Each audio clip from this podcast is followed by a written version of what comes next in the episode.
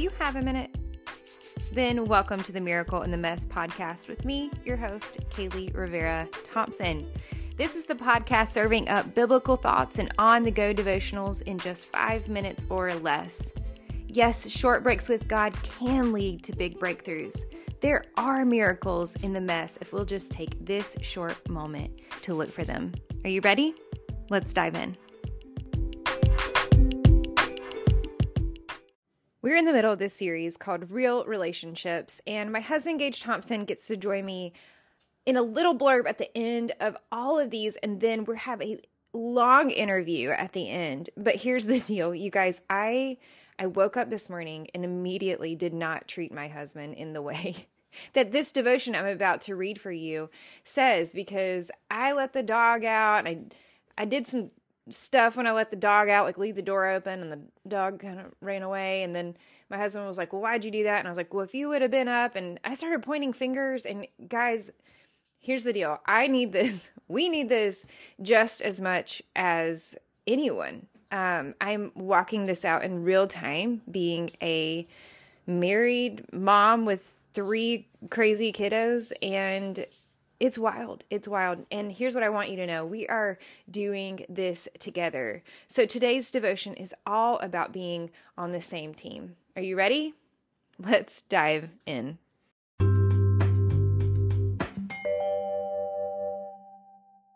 Today's title is Transactional and Transformational. Be devoted to one another in love. Honor one another above yourselves. Romans 12 10. Marriage cannot be transactional and transformational. Seriously, if we're keeping score, we are not counting our blessings. Things do not balance equally in marriage or life, even. Days go by where parenthood is totally one sided. There are whole seasons where one person brings in all the income. Somebody is better at chores and somebody remembers to pay the bills. I mean, relationships are all over the place.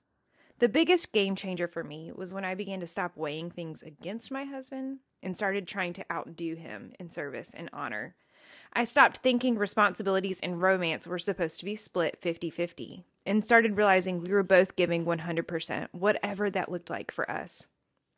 Listen, when marriage goes from a scoreboard against each other to a springboard for loving each other better, it launches your relationship into a much better direction. Take some time today to answer these questions.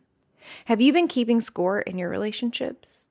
What does it look like for you to stop tallying against your spouse and start trying to outdo them in respect and honor?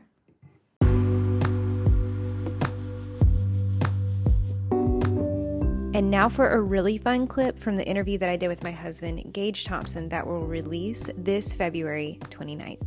Check it out. Of the things that really orients us, I think, as a family and a team is we sit down, not every Sunday, but most, the vast majority of Sundays, and we sit down with a family calendar. We unpack the week. We let our kids come up with a few words that will inspire us throughout the week. We're like, what's the words of the week? Um, we yeah. talk about like the Bible verse they learned at church, and then um, we plan some fun activities together and go over what chores need to be done. But we look at that that week as a collective unit. Yeah. Well, and I mean, I think even going off of that, something that's been helpful more recently, because uh, Kaley's, you know, got certain things she's juggling with books and work and stuff like that. Um, and then, you know, I've got a handful of things that I'm juggling too.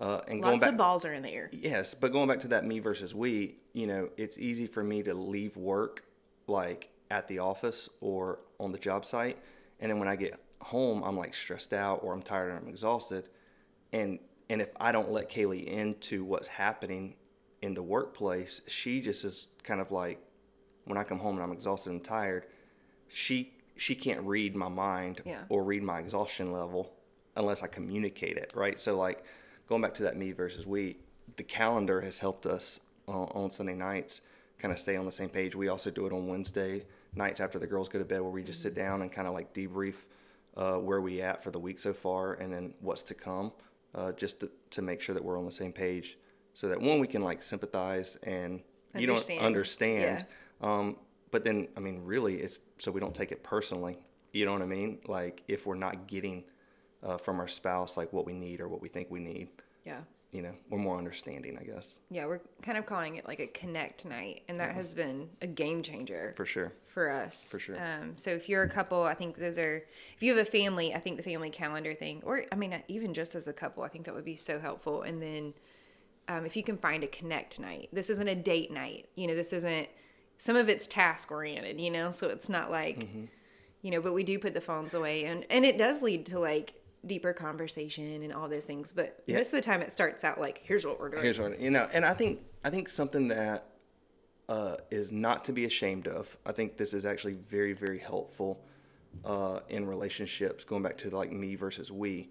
Uh, when we think about we, uh, for us at least, it's been putting systems in place um, to make certain things a priority, right? So we're Yeah. talking about communication and being on the same page right now. Well, that didn't just happen naturally. It's not like we just did that. Uh, Not at all. again, it came out of like a, a place of pain, right? Like we we realized this was actually a, a, a area in our relationship that we're terrible at. So what we did was put in a system and a you know a system in place to make us better at that, right? Um, so I don't know. I, I just think if if you're in a relationship right now, um, don't be scared to one reflect, but then two uh, put systems and processes in place to help you get to where you want to do. I mean, it's normalized in fitness, in work, Work, everything in else. in those spaces. Yeah. I think it's a little bit less normalized in relationships, um, but just as valuable, if not more valuable.